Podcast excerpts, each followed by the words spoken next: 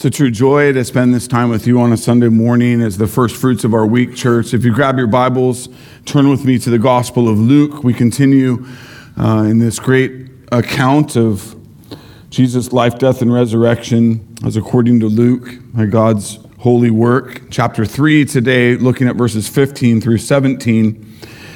Last week we studied Luke's account of John's message, John's preaching. This week, we see another side of John's testimony as he answers questions from some of those who were hearing him preach. John's message began to stir people's expectations and hopes for the arrival of the long awaited Messiah, and some thought that John might be him. Look with me at our first verse this morning, church, Luke chapter 3, verse 15. As the people were in expectation and all were questioning in their hearts concerning John whether he might be the Christ. So Luke starts here by saying the people were in expectation. They were in great expectation. The promised deliverer, the Messiah, the Christ. The miserable oppression that the Roman government meant for them was heavy taxation, strong arm policing, uh, coupled with a plethora of man made rules that the Jewish leaders were imposing on the people, all meant that many were desperate for the arrival of the Messiah to come and, in their minds, make things better. Given their hard circumstances, it makes sense that they're wondering if this fresh message from this emergent voice that's attracting such a large following could indeed be the promised Messiah. Now, it's true that John is a prophet of the Lord, as we've been told. And the Lord Jesus later will say that John is the greatest man to ever be born of man, but John was not the Messiah, and he never claimed to be. On the contrary, John the Apostle's gospel account tells us that when the Jews asked John the Baptist straight up if he was, he said, I am not the Christ. John 1, verse 20. What I love about John is this, church. Here comes the top guys in the game and what he does, and what he's prepared his whole life to do. He's doing it, and with great success. And here comes the guys that you want to be known by, you want to be recognized by them. And instead of letting the fear of man sway his words and his heart, instead of letting his pride or ego cause him to put any kind of spotlight on himself, John is all about pointing to Jesus. He wants no credit, he wants no accolade. John doesn't take the opportunity to say, hey, while you guys are here, check out my portfolio. Let me, let me tell you about the things I've accomplished. Let me tell you about who I am. Most men, I think, would be tempted at the attention, the opportunity to make it about them, but John is not most men. Look with me at the details of his answer to their inquiry in verse 16. Luke 3:16 John answered them all saying I baptize you with water but he who is mightier than I is coming the strap of whose sandals I am not worthy to untie. He will baptize you with the Holy Spirit and fire. John's answer is all about the worthiness and the supremacy of Christ, the power of Christ as opposed to himself. In John's answer, we hear him emphasize that the Messiah is great and that he is not. It is my great privilege to point to him. That's why I'm here to get his people ready. John is so humble. He says, I'm not even worthy to untie his sandals. Church, we, we miss the weight of this statement in our modern culture. If I asked you to hold my shoes, you probably would do it. But in that culture, the sandaled feet of grown men were absolutely disgusting because they walked everywhere on unfinished roads, and dirt and filth and sludge, and animals pulling carts and anything you can think of was commonly on the feet of the common man. And so to untie one's sandals would have been the lowest of the lowest job. And here is John saying, I'm not even worthy to do that job for him. That's how much higher and greater and mightier and supreme he is than I. Talk about answering the question. John's essentially saying, I'm just one voice in a big land that is very lost, saying, Get ready, the Messiah is coming. Hope is coming, the one who can save us from ourselves, from our sin, our fleeting pursuit of our own fame, these lies that we've lived. The one who can save us from these things is coming. I'm just a little tiny galactic nobody of a man. The one who's coming, the one whom I live for and point to, he's everything, and I am not. I've used a unique comparison in teaching on John the Baptist before that I love to share. It's almost like John is saying, My name is I am not. His name is I am. Knowing that that is the name of the Lord, great I am, Yahweh. It's a, it's a fitting one, two. The announcer in no way wants the spotlight. Here is answer again. John answered them, saying, I baptize you with water, but he who is mightier than I is coming, the strap of whose sandals I am not worthy to untie. He will baptize you with the Holy Spirit and fire. Do you see that John, what he does here with his answer? He doesn't engage them about the merits of the practice of water baptism. And instead, he confirms that it's all about Jesus, right? The issue is Christ. The most important topic at hand is Jesus and who he is to you. Not what, I, not what I'm doing, not, not these things. The one whom John has been sent to point to and announce is the one who will change everything. The only one through whom one can have new life Jesus Christ. And this is another big takeaway. I, I think we can, the church can, the culture can get caught up in the details, in, in the things around, in, in the in debate over secondary issues and this and that and form and function and secondary doctrines and in that all the while miss the most important thing. The issue is Christ himself first and foremost. Church, we must avoid getting into arguments about doctrine with people who most importantly and most first need Christ. I remember watching an interview years ago with a prominent pastor who was on a pretty prominent TV show, being interviewed, being grilled. It was a moment to really see how would this be handled. That interviewer kept grilling him with controversial things. Hey, what do you believe about this? What about that? What about this? And, and the pastor did a great job to continue to not go down those rabbit trails, but to continue to say, let's talk about Jesus and who Jesus is and most importantly, who He is to you. Before we get caught up in all these other things, that's what's most important. John is humble, and he keeps the conversation focused on who Jesus is and what he's come to do. He doesn't allow it turn into conversation about him or these other matters of, of baptism or policy or whatever else. Notice with me that John, in this, in his humility, is humble, but he's not humiliated. I think sometimes when we think of humility, we think of being humiliated. We think of um,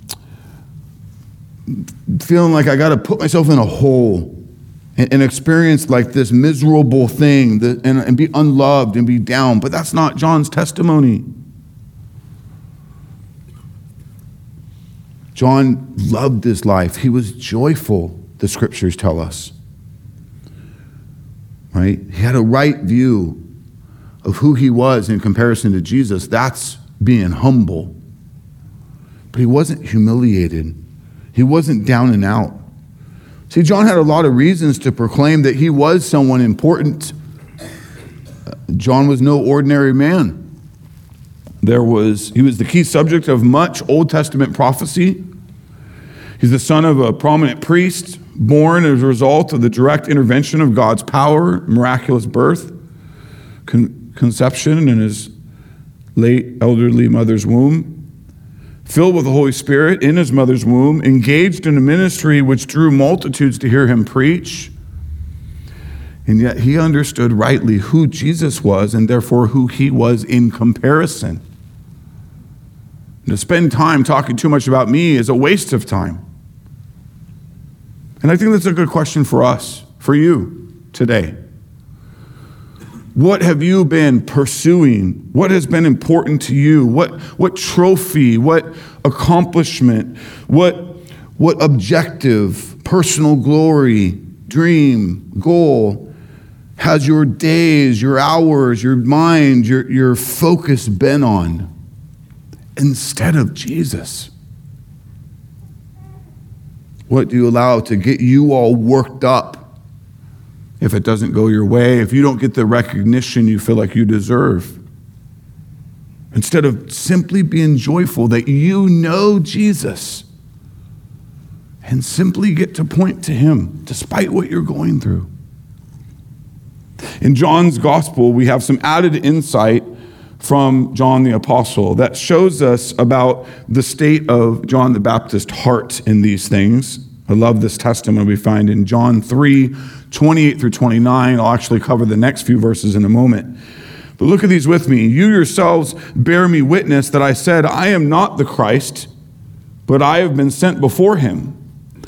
The one who has the bride is the bridegroom, the friend of the bridegroom, who stands and hears him, rejoices greatly at the bridegroom's voice. Therefore, this joy of mine is now complete. John understood the most important thing about his entire life was to point others to Jesus, to build up and get others ready for his arrival. In this, John's kind of the original hype man, at least in this era. But here's the thing it's his total privilege to do this. He, he doesn't ever get caught up that it's not about him. Even later in John's account, we his John's kind of followers come and say, "Hey, look, they're all following this guy now. What about us?" And John's like, "You don't get it. That's what it's all about."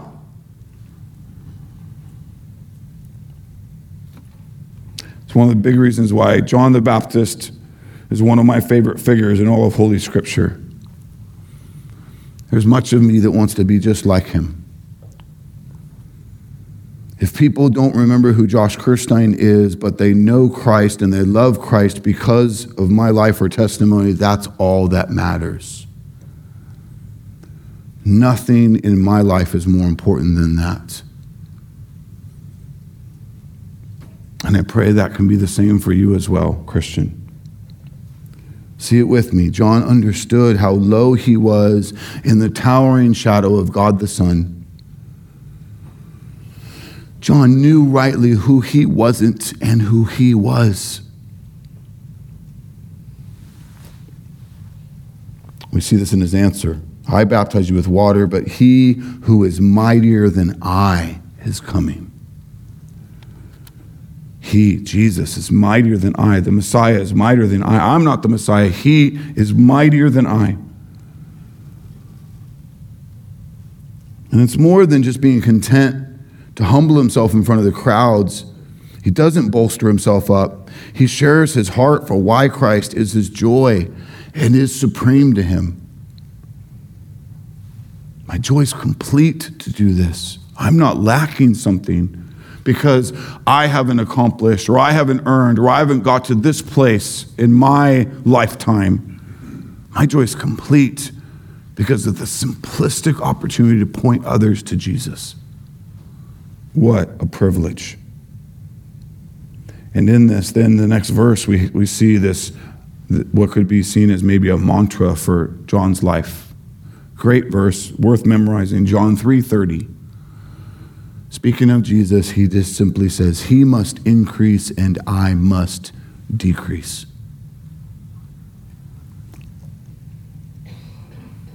Any temptation in me to make it about me must get low. And in any moment and opportunity I'm given, I want to make much of him. All this preaching, all these crowds, all this ministry that's going so well, his entire life, he's saying, I exist to make much of Christ. And, and, and if we see our salvation rightly, couldn't we say, church, that this is true of us too? Of these short days the Lord gives us, that we're blood bought by Christ and now called to live for the glory of Christ, for the, for the testimony of Christ. That means any temptation, any day to make it about me, to make it about myself, is futile. It's a waste of time. it, it is literally in that very moment a focus on the wrong thing. So, what does it look like then to wake up each day and to live my life to increase the name and the fame and the testimony of Jesus among those who need to hear it? Starting those in my own household, my neighbors, my coworkers, and beyond. And to decrease any name or fame or testimony that points to me. How, how do we begin to do this? I think we begin to do it with a right understanding. And that's what John says next in John's gospel account, verse 31. After the famous John 3:30, he must increase, I must decrease. John says, He who comes out from above is above all. He who is of the earth belongs to the earth and speaks in an earthly way. He who comes from heaven is above all. This is in line with what John's saying in our verse in Luke's account that Jesus is mightier than I. He is supreme. It's about Jesus' deity. He who comes from above is above all. His, his supremacy over everything in all creation, everyone. Jesus is God. He's worthy of our praise, worthy of our obedience, worthy of our devotion, of our days. Says the end of the He who comes from heaven is above all. And in the middle, he speaks of us. He who is of the earth belongs to the earth and speaks in an earthly way. It's a great revelation of the truth about who God is and who we are in comparison to Him. He is truly set apart.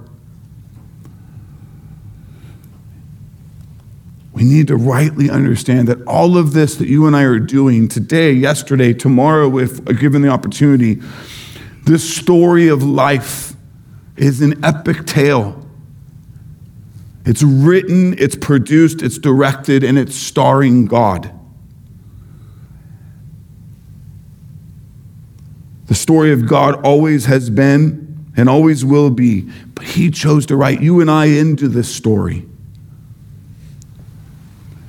And in this, we must never think that any of this is about us or for me or about me my recognition, my fame, my dreams. We must start with a right understanding of who is above and who it is all about. He is mightier than I. Do we get that? Do we understand who He is? If we don't, we are doomed to struggle in these days. To convince ourselves that somehow, for this moment, for this stretch, for this weekend, it's about me my family, my job, my plans. I love Paul's words in Romans 11, 33 through 36. This high crescendo of this letter, of the Romans, the turning point of that letter. He says, Oh, the depths of the riches and the wisdom and the knowledge of God. How unsearchable are his judgments, how inscrutable his ways. Who has known the mind of the Lord? Who has been his counselor? Who has given a gift to him that he might be repaid?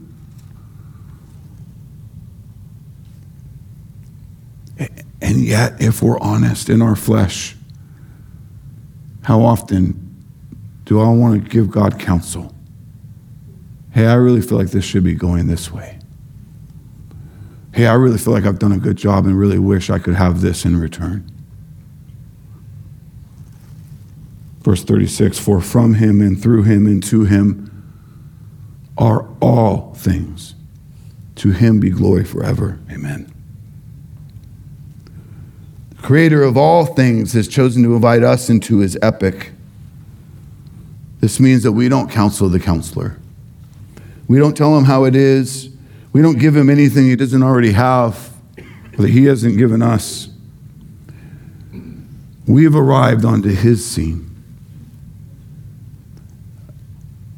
Who are we to even think for a moment that I have a say in how it should go and who gets the riches and who doesn't? It's his story.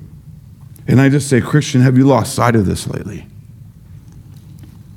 If so, we have to get back to a simple but fundamental understanding about who he is and what is his.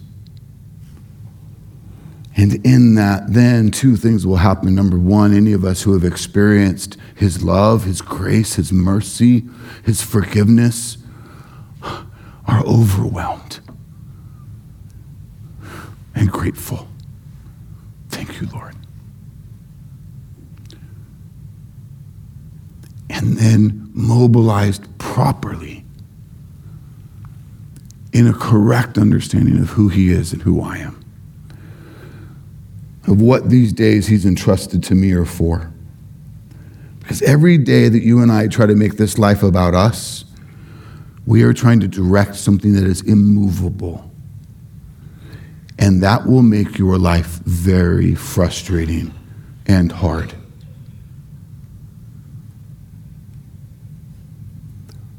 Problem is we can quickly get caught up in seasons, stretches, be exposed to people, promoters, thinkers, circles, influences, people who essentially tell us kind of what we want to hear. That it's about us, it's about our happiness, it's about what we want that our pleasure is the ultimate goal, and that somehow that pleasure is not met in, in Christ, but is in, met in something else. We get, we get swallowed up in this infectious deception to do it our way, that it can be about me. I mean, isn't that not the pitch of the great deceiver in the beginning to the fall of our federal head, Adam? Eat the apple and be just like him.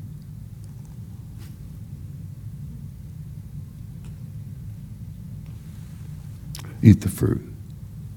Technical theologians in the room, get that right.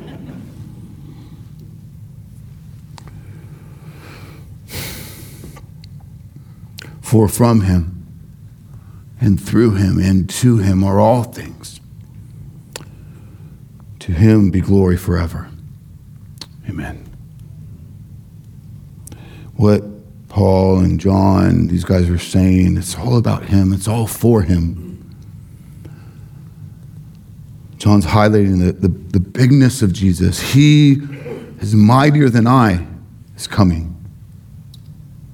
And in that, he's doing what you and I must do to have a right view of Jesus, therefore, a right view of ourselves in comparison to him. And then that launches us into a right purpose and priority for our days that he must increase and I must decrease. A reshuffling of our deck, a new pursuit, a new practice, step by step, day by day. Let's not miss the beautiful example that John the Baptist is. His testimony is relatively short. And yet, Christ will later say, is the greatest man ever be born a man. But, but what we have about him is pretty simple. It's not extensive. It's not nearly as extensive as we have on Moses or Abraham or some of these others. Paul.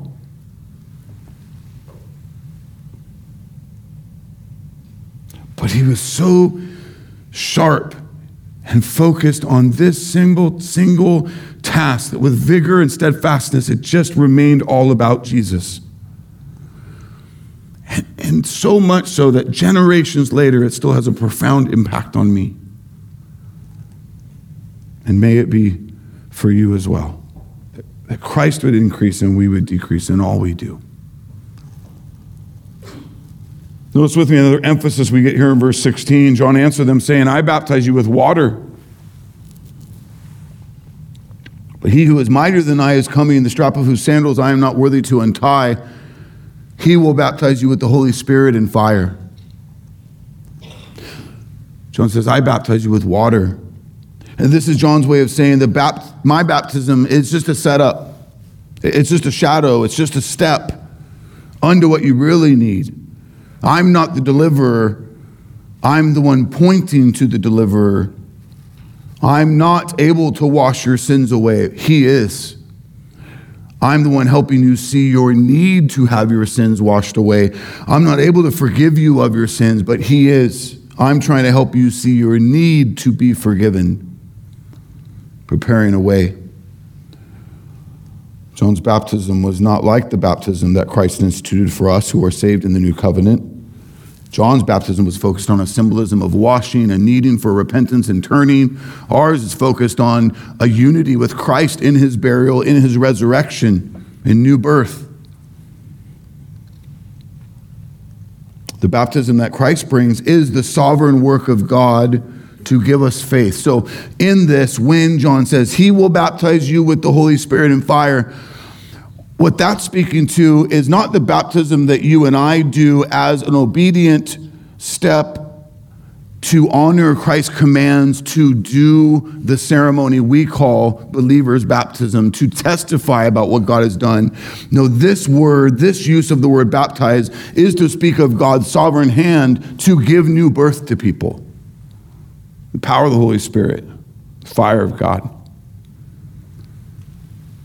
sovereign work of God to give new faith, saving faith, to give us new birth, supernatural baptism of sorts.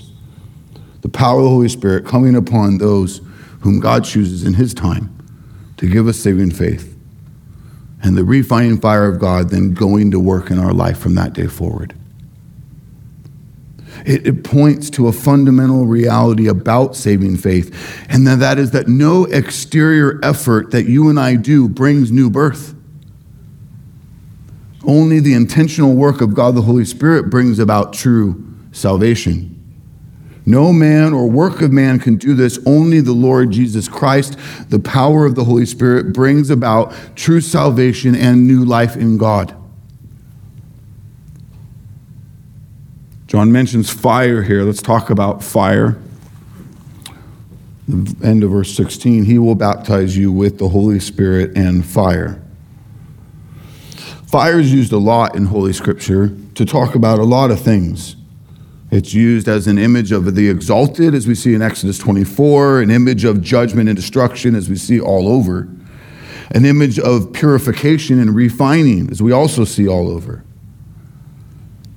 I'm going to come back to some of that when we get to verse 17 in a minute. But there's two ways that the fire of God goes to work that I really want to highlight this morning, and that is the refining fire of God on his people and the judgment of God in fire for the guilty.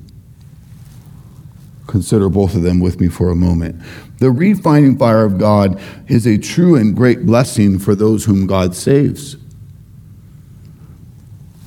Malachi 3 2 through 3 gives us some good imagery. For he is like a refiner's fire, a fuller's soap. He will sit as a refiner and a purifier of silver.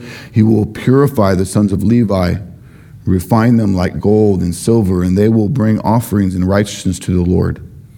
The Hebrew word for refiner expresses a melting, a testing, a refining of something, mostly metals, mostly precious metals, such as silver and gold. It's not a one time thing, it's an ongoing thing. In the ancient world, the crude metal was remelted to remove impurities, making metal castings, tools, weapons. The metal was heated in pottery crucibles and ovens and hearths and bellows used to provide drought to create intense heat. The scripture speaks of God as the master refiner, seeking the, to refine us like the work that's done in precious metal. Isaiah 125 I will turn my hand against you, I will smelt away your dross as with lye and remove all your alloy.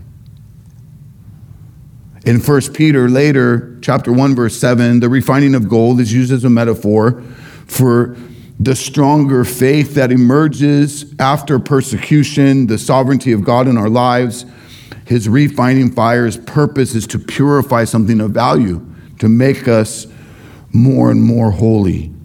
God's purpose is to purify his people by, by his refining fire so that we are a vessel of worship, made more and more into Christ's likeness. And that is pleasing to God. One, um, I've been told of a pastor of old who also did this kind of work in his normal job and talked about the process, the ongoing process of refining, and it's, it's really never done. People would say, well, How do you know when you've arrived finally? And he said, The goal is it's done when I can see my face in it. How cool of a metaphor is that of Christ likeness? 2 Corinthians 2:15 for we are the aroma of Christ to God 2 Corinthians 3:18 and we all, with unveiled face, beholding the glory of the Lord, are being transformed into the same image from one degree of glory to another, for this comes from the Lord who is the Spirit. Church, we must always resist the temptation to assume or think that we can sanctify ourselves. We cannot. We must rely on God the Holy Spirit to be the true agent of sanctification. Sanctification is a big theological word. It is the progressive act of making something more and more clean or holy. It is the beautiful, refining fire of God in our lives. Realize this, Christian, at the end of the day, it's still fire. Therefore, that process can be, often is, very painful and hard. But we must never lose sight of the fact that it is always for our good and for His glory that He does that in us. He disciplines those He loves, He refines those whom He's saved. We must never lose sight of His promises, church, found in His Word as we're going through hard seasons of refinement. Philippians 1 6, I am sure of this. Hear it, church. Take it deep in your soul that he who began a good work in you will bring it to completion at the day of Christ Jesus. When John says that his people will be baptized by the Messiah, baptized the Holy Spirit, and baptized with the Holy Spirit and fire here in our verse, we see the imagery of God's sovereign regeneration and sanctification in the life of the believer. this miraculous supernatural work that only God does is truly amazing. Nothing external, nothing superficial about it. Truly, truly changing of every part of our lives to be saved and then to be sanctified. Now, on the opposite side of the fence are those that God does not give saving faith to. They reject Christ, they remain guilty in their sin. Some notable places that we see the God used fire to execute his divine judgment and or eternal judgment. Remember back to Genesis 3 when God removes Adam and Eve after their fall in sin and places a flaming sword to guard the road back to Eden and the tree of life. God destroys the inhabitants of Sodom and Gomorrah with fire. The Egyptians experience supernatural thunderstorm, which involves hail accompanied by fire. Aaron's sons are consumed by fire in front of the tabernacle as they violate the protocol given to them. Korah's rebellion abruptly ends when Yahweh consumes 250 men with fire. Fire also played a very central role as both animal sacrifices were most often consumed by fire. For this purpose, in ancient Israel, a perpetual fire was maintained on the altar of the burnt offerings. Hell is a final destiny of unbelievers and is variously described by figures of a furnace of fire, eternal fire, eternal punishment, described as the lake of fire, the final state of the wicked, burned with unquenchable fire. Speaking of Christ's judgment on the unbelieving, John continues in verse 17. Look with me. Luke 3:17. His winnowing fork is in his hand to clear his threshing floor and to gather the wheat into his barn. but the chaff he will burn with unquenchable fire. The winnowing fork is a wooden fork that looks a lot like a big shovel. Its purpose is to lift the grain so that as the wind or the winnowing fan can go to work and blow away the chaff, the heavier, best grain then falls down to the threshing floor, thereby separating it, while the lighter chaff is blown off, blown away. This is imagery of a judge who is like a farmer harvesting grain, as we read in Jeremiah 15 7. The unrighteous are portrayed as the unwanted chaff, and they are to be separated or removed from the grain, what is desired. It's a sifting, a great tile of testing where a person's true colors emerge. The good grain is saved in the storehouses, and it's compared to those who draw near to Christ in faith and repentance. They are saved, they are preserved by God. The chaff is blown by the wind and gathered and burned, is compared to those who reject Christ, remain guilty in their sin, for they will suffer God's eternal wrath in fire and destruction. Consider Jesus' words himself, spoken often of these things, but consider what he says in Mark 9 42 through 48. Whoever causes one of these little ones to believe in me to sin, it would be better for him if a great millstone were hung around his neck and he were thrown into the sea. And if your hand causes you to sin, cut it off. It is better for you to enter life crippled than to have two hands to go to hell to the unquenchable fire. And if your foot causes you to sin, cut it off. It is better for you to enter life lame than with two feet to be thrown into hell. And if your eye causes you to sin, tear it out. It is better for you to enter the kingdom of God with one eye than with two eyes to be thrown into hell, where the worm does not die and the fire is not quenched.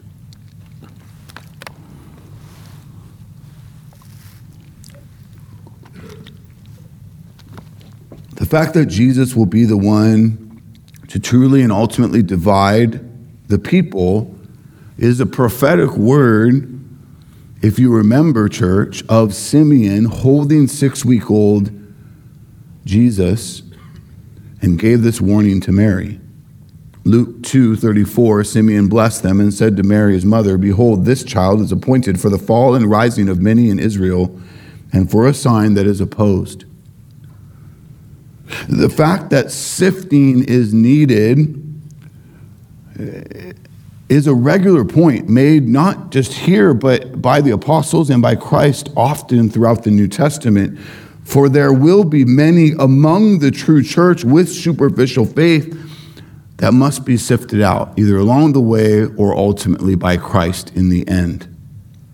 The late great theologian J.C. Ryle makes this point an emphasis in regards to what we read here by John the Baptist in verse 17. He says this The visible church is now a mixed body, believers and unbelievers, holy and unholy, converted and unconverted, are now mingled in every congregation and often sit side by side.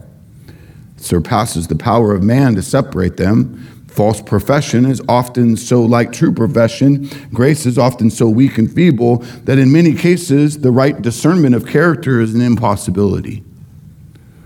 The wheat and the chaff will continue together until the Lord returns. But there will be a solemn separation at that last day.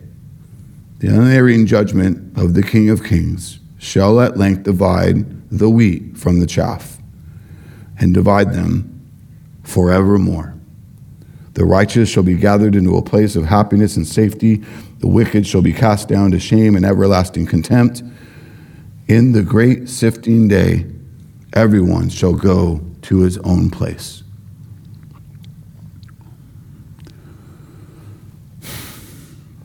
You have to think of the context with me, church. John is speaking to a mass gathering of people who are showing an interest in the things he's talking about. And yet he is saying clearly the call is to repentance, the call is to Christ. But he's recognizing that among many of them, what they're there to do, what they're about to do, what they're thinking they're doing is superficial. He who is mightier than I will sift and sort. Church, we who belong to Christ, whom God has saved, need not worry about our standing. I want you to think about this. We need not worry about our standing because Scripture is clear that God knows whose are His and that He will not lose any of us who are His. That means it's not by my work or lack thereof that I get out of this deal. That is a great assurance, right? So I rest in the perfect knowledge of God and I take seriously the call of God on my life. True belonging to Christ can rest in the fact that we cannot be lost in any way. If we are truly saved, we are secure in Christ. This is why the Word of God must be preached faithfully and why the church must be held accountable to honor Christ with our lives for those who are only playing part. For they will not stand, they will not endure. Maybe they endure for a while. Eventually, many will reach a crossroads by which the thing they want more is what they go pursue.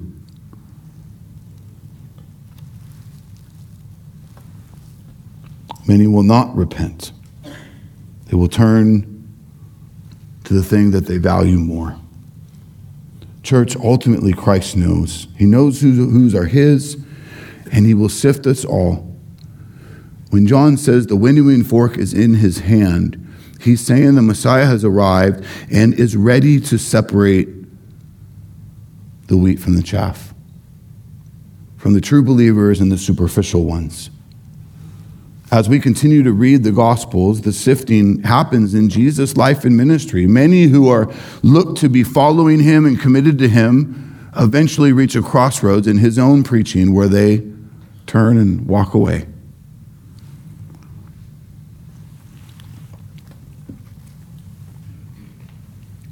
Church, see with me why John brings such emphasis to this extreme point. All of this is still under the mantle of John calling his audience to repentance. Those famous words repent, for the kingdom of heaven is at hand. He's not loving them to play light with this. He is there to, to set the table, to ring the bell, to pave a way. Repentance is one of those prime markers that we have to see in each other's lives who belong to the Lord, and the absence of repentance for those who only played a part for a season. Because those who do not belong to Christ as Lord will not submit to him ongoingly with saving faith, will not endure in obedience, will not repent of sin when it comes to view. Something they love or desire more than Christ comes about and they chase after it. In this, they turn to obey their own passions. They're not held accountable with repentance because they don't serve God. They still serve themselves. Now, in the end, those that have struggled to repent, who maybe even are in state of discipline, we pray that at some point they do repent, that their true colors are revealed in repentance. That's why we don't stop praying for those who have struggled with a lack of repentance, but we don't endorse their superficial faith with an ongoing practice of it. It is our hope that they do repent and show that they true, truly do belong to the Lord in the end. See John's audience is so such a variety. His job is to make a way for those whom Christ came to save. John does this by saying, The hour is here. Christ will ultimately sift you like wheat. Repent, for the kingdom of heaven is at hand. See with me that repentance, both at salvation and ongoingly, is a good test of one's faith. The same plea remains today repent, for the kingdom of heaven is at hand. And I pray it be so in your life as well. Finally, look with me, church, to verse 18. As Luke transitions by saying Luke 3:18 so with many other exhortations he preached good news to the people. We don't have a lot more of what John said. The reality is John's life was pretty short. He was eventually quick thereafter arrested and then beheaded. Luke makes it clear that John remained faithful to preach the good news of Jesus to those whom God put in his path. What is the good news? We call it the gospel. The gospel is the good news of the grace and power of God to redeem undeserving sinners to eternal life through Jesus' perfect, sinless life, his substitutional, sacrificial death, and his victorious resurrection from the grave. These sinners are saved by grace alone, through faith alone, in Jesus alone, from the eternal wrath they deserved, and they are reconciled into an eternally secure relationship with God. Praise be to God. We call it the good news because there's no greater news that you can be told in all of this life. Nothing else does what only Jesus does to save us from God's eternal wrath and unite us with Him forever. Paul said it well in 1 Corinthians 15, 3 through 4. For I delivered to you of first importance what I also received. What is that news of first importance? That Jesus died for our sins in accordance with the scriptures and was buried and was raised on the third day in accordance with the scriptures. Paul says here, that news of first importance, the greatest importance, news you will ever hear Christ crucified on behalf of sinners and raised as the forerunner of resurrection unto eternal life with God. If you can hear my voice today, the most important news you will ever do business with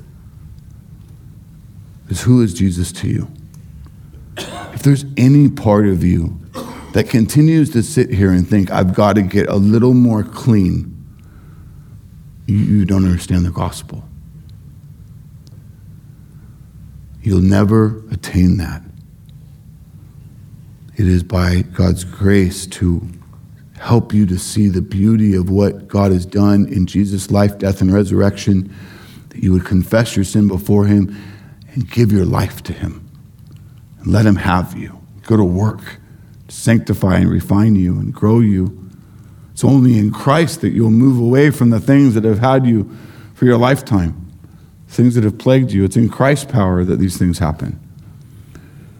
But you cannot decide this on your own. It must be the Lord to awaken your soul, to give you spiritual discernment, if and when that's happening, that you would trust Him.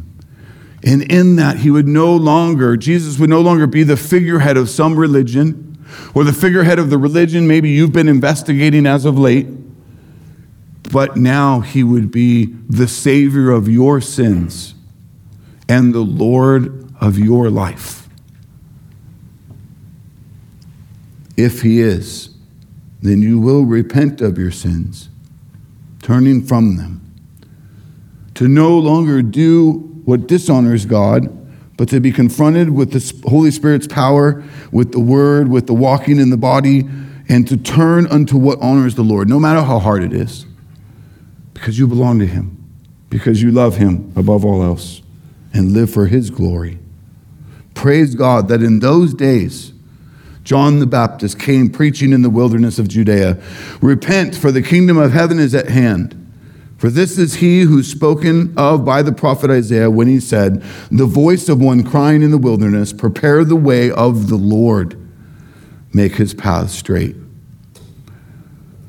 May many on this day, both here and around the world, who hear the gospel preached, repent and believe and be saved. May they confess their sin and trust their life to Christ and be saved. May Christ increase, and may we who belong to him decrease as we are refined in his sanctifying fire. For Christ alone is truly greater and worthy of all of our lives until he takes us home to glory. We fight the fight to make much of him. And oh, how great it will be to reign with him forever and enjoy Him. Pray with me. Father, I thank you for this time, for the life and ministry and testimony of John the Baptist. Really, two sermons, two, two parts of this passage that are, are very sharp, are very firm. By your sovereign appointment, This is the passage that these people on this day would interact with. And I thank you for it. I thank you for your divine appointment for us to be the ones to be here, to consider these things, to be confronted by these things, for you to do a mighty work in each of us. Lord, do your work. That we would not be moved or find a way to, to make excuses and stay busy with temporary things, but, but we would be moved and changed and sanctified and mobilized unto what honors you. I'm excited about the things you're doing in this new year in us, through us. Pray you would continue that work as we seek to decrease, make much of you in all that we do. Thank you, Lord, for these things. Be glorified in us as we worship you in song and in our parting ministry to come today. In Jesus' mighty name we pray. Amen.